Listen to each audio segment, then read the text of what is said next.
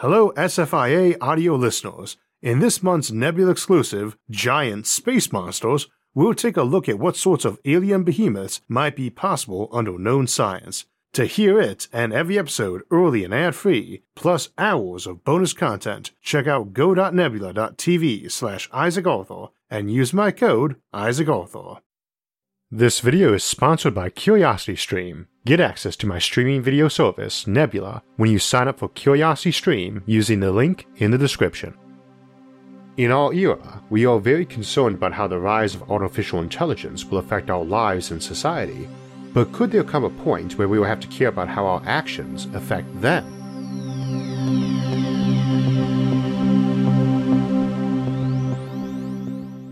One of the most exciting and possibly troubling areas of development in the computer age is the rise of artificial intelligence.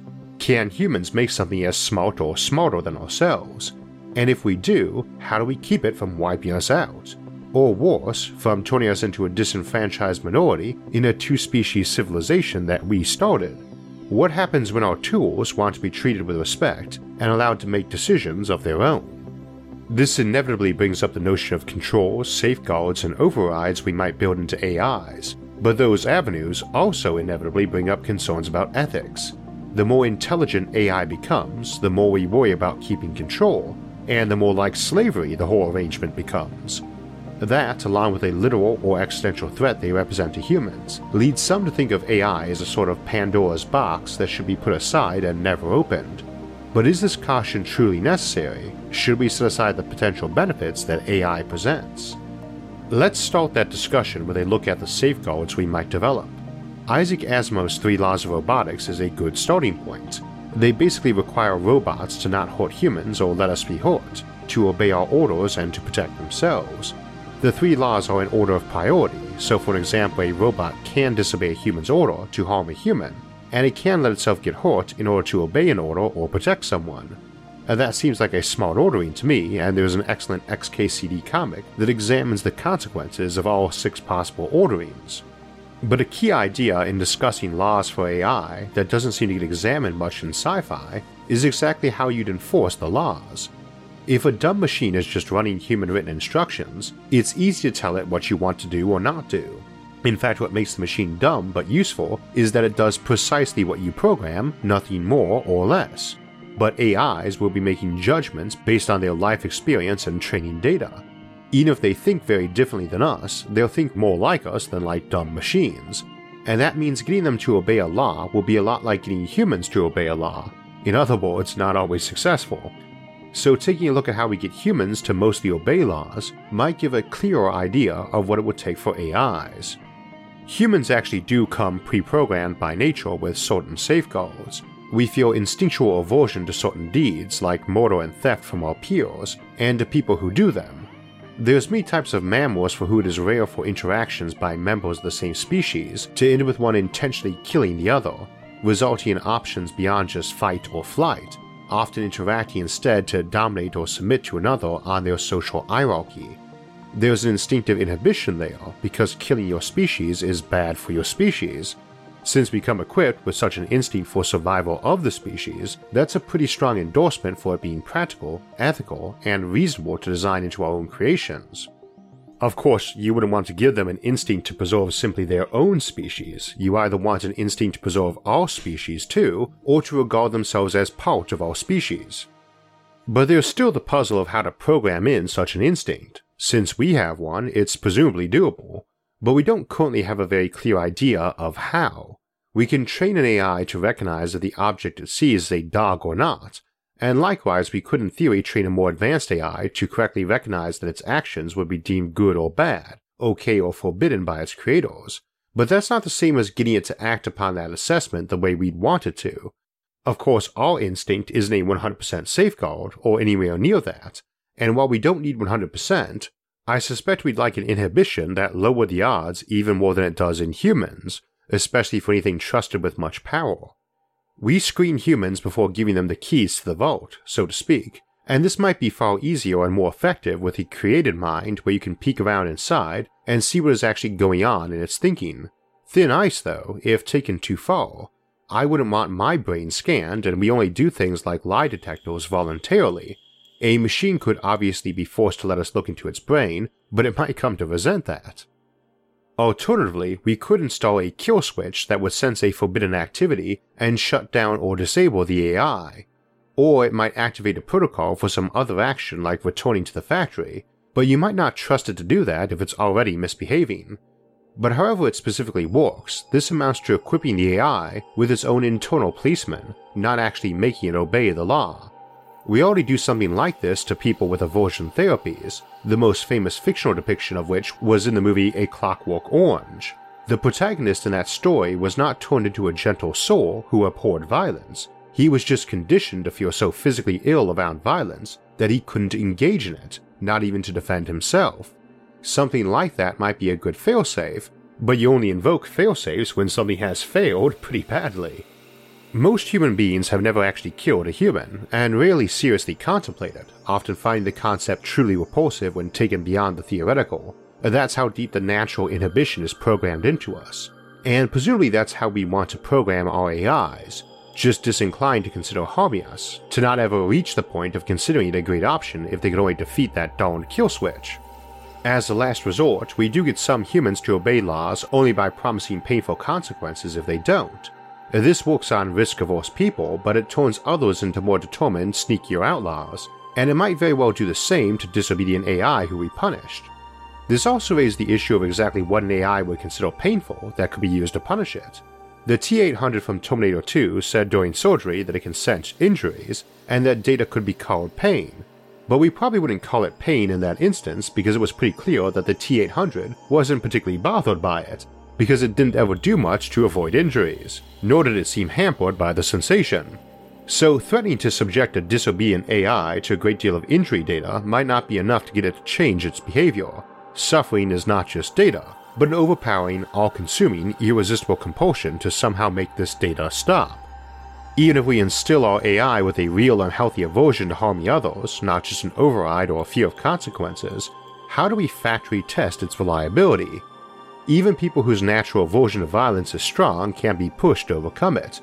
One thing you can do with AIs that you can't really do with people is run them through a vast number of simulations before releasing them into the world.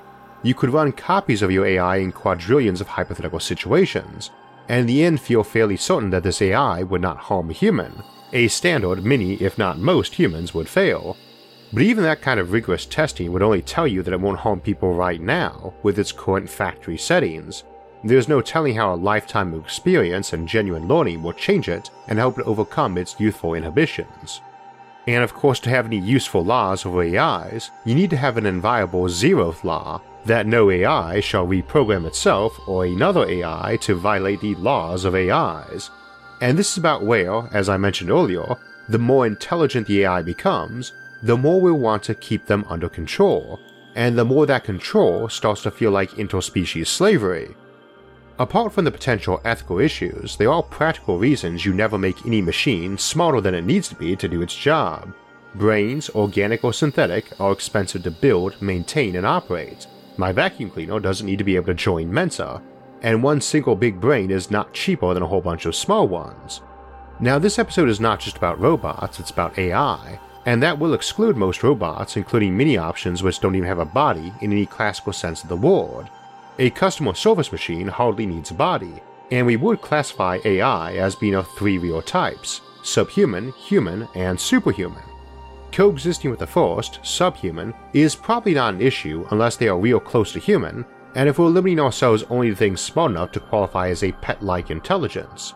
You get around rebellion and ethics by making them like what they do, and having some ethics about what you make them do. When talking about levels of intelligence, that's assuming it's paralleling nature. A given AI might be superhuman in some mental respects, same as many machines are superhuman in physical respects. The usual example is an idiot savant, but this doesn't really do the idea justice, it could be so far off the mental architecture of what we think of as natural that we didn't even realize it was sentient. The AI might even be tied to a cloud intelligence, remaining quite dumb for its normal functions, but under special circumstances can elevate its intelligence as needed. As such, it might actually be very dangerous to us even if it was rather dumb in many ways. Some mega computer with the mind of an insect might not have much concept of ethics, but be quite capable of beating every human in the world at chess simultaneously, or of determining that money is effectively power or food for it, and hacking bank accounts to acquire those, even though it was too stupid to even recognize what a human was, let alone talk with one. However, besides this case, we're really only concerned with those of about human intelligence or the superhuman. We may use subhuman intelligences far more often, such as pet level automatons, but they aren't likely to represent a scenario for rebellion, and ethically it's more about cruelty, and parallels existing concerns of animal cruelty. This also brings up the question of how you make an AI in the first place, and there's essentially three methods. You can hard code every single bit, you can create something self learning, or you can copy something that already exists. Needless to say, it doesn't have to be one or another, it can be a bit of two or all three. You might copy a human mind or dog, then tweak the code a bit, and that might be self learning by default, though you could presumably freeze or limit the capacity. Same, even something you let entirely self learn from the ground up is going to be copied off humans in at least some respect, since it has to acquire its initial knowledge of life, the universe, and everything from human sources. And it does need to. Yes, in theory, it can self learn and self improve, which is a combination that always strikes me as a bad idea to make in general. then it could start from scratch and replicate everything known to man. In practice, this common concern of science fiction tends to ignore how science and learning actually happen. You have to run experiments on reality to determine how things work. And I don't just mean for science, that's life, you need to test stuff out. You also don't bother repeating labor, so it's going to access our existing knowledge and it's going to pick up more than data for that. Our thoughts, behaviors, and culture might come as part of the package. Might not be anything nearly human that develops, but it will definitely be influenced by that, same as any child. The final result might be more alien than any alien nature might produce, or so human it was indistinguishable in mind and personality from a human. Similar would apply to an AI copied from an existing human mind, but this copy might begin to diverge from human rather quickly. Apart from changes caused by the mind being disembodied or housed in an android body, you also might upgrade that mind for a certain task, which includes stripping away any personality or motives that might distract from that task. A surgeon might volunteer to have his mind copied for use in automated surgeries, but he won't want his private thoughts copied everywhere. And you don't want your surgeon bot distracted thinking of that argument with his wife this morning, but you might want it tweaked to be more compatible with surgical equipment and fully up to date with all medical knowledge and integrated capacity to take and read MRIs with the same intuitive ability as our other senses would also be a fine enhancement, but it would require some fairly major overhauls of brain architecture. Now, this is interesting because when we talk about humans and AI coexisting, we often discuss it the way we discuss coexisting with an alien species separate groups bordering on each other or working together but remaining fundamentally separate. We get some exceptions to this, like half human hybrids, the half human, half Vulcan Spock from Star Trek being a well known example. While mixing humans into some alien life form is not terribly realistic, as they'd be genetically more different than a human and an oak tree, who obviously can't have children, the human and AI case is quite different. If humans ever do meet aliens, we'll start out completely separate cultures and see how well we mingle, but if we develop true AIs, they'll start out as integral parts of our culture and perhaps evolve some capacity for independence. Same as an uploaded mind or self learning AI raised by humans might be quite human, a cyborg or transhuman might resemble an AI or robot. It's not likely to be two distinct spheres with a bit of overlap or some spectrum, but more like a map that shows two peaks or mountains with all sorts of connecting lesser peaks and foothills nearby. And any given entity might be anywhere on that map, but is most likely to be near one of those two peaks or another lesser peak representing a fairly common type of middle ground. Often, when you have two seemingly distinct groups that have tons of specific traits, you get a bit of a false dichotomy in play, where in reality all sorts of points in between might be occupied, as well as lots of things a bit off to one side. To take an extreme case, we might decide a sheep's mind was ideal for lawn maintenance robots, with a bit of tweaking, such a device or creature might be a major commercial success that results in its creators deciding enhanced version with neo-human intelligence would be ideal for supervising large flocks of them and interacting with humans who were designating projects, like say the maintenance of an entire metropolis's park and garden system. That overseer sheep AI might come to think of itself as rather human and be accepted as a valued asset of the community, and given citizen status and pay. I'm not sure where such an entity would fit on a human AI landscape, but let us now imagine that while it considered itself a human, or at least broadly a person, it might empathize with natural sheep and help finding support for an uplifting project to create human intelligent sheep. Such an uplifted sheep would seem to represent an entirely new, if organic peak on our landscape, but some of them might prefer further genetic or cybernetic modification to be more humanoid, and some might opt for an entirely human body. With sufficient time and technology, you could get some very strange middle grounds or entirely new regions of persons. This does not mean, though, that everything would be a person. Some rather dumb vacuum cleaner robot presumably is not one, and is not likely to be regarded as one by a very intelligent AI, any more than we regard a mouse as a person, so too a very intelligent machine might lack any semblance of a personality. There's an understandable concern about AI being under some equivalent of slavery. We usually refer to this as a chained AI, but not all cases are equivalent, and regardless of whether or not it's ethical to make something that has no desire for freedom, or really any desire beyond performing its task, it doesn't follow that the thing necessarily needs liberating, However, while it's popular to suggest you could circumvent the slavery issue by making a machine that loves its job, that's an area of thin ice. To me at least, it wouldn't seem wrong to make an animal level intelligence that quite enjoyed its task of tending to an orchard and harvesting it. Alternatively, creating some neo human level AI for staffing android or virtual brothels would seem a very different thing. Now, it bears mentioning that we are all essentially programmed already anyway by nature and upbringing, I pretty much ended up doing more or less what my parents and mentors and other influences thought I should and enjoy it quite a lot. Same as someone raised on a farm might quite love farming and make it their own career. We can't really avoid at least some aspect of indoctrination and programming with machines, because we can't avoid it with ourselves either. And if your intent is to create something that is both smart and flexible in its responses, you're leaving the door open for it to resent its existence. Similarly, we can't likely produce a really safe and solid equivalent to Asimov's three laws that are going to keep a human intelligence in check, let alone a superhuman one. So we're probably a good model for a potential solution.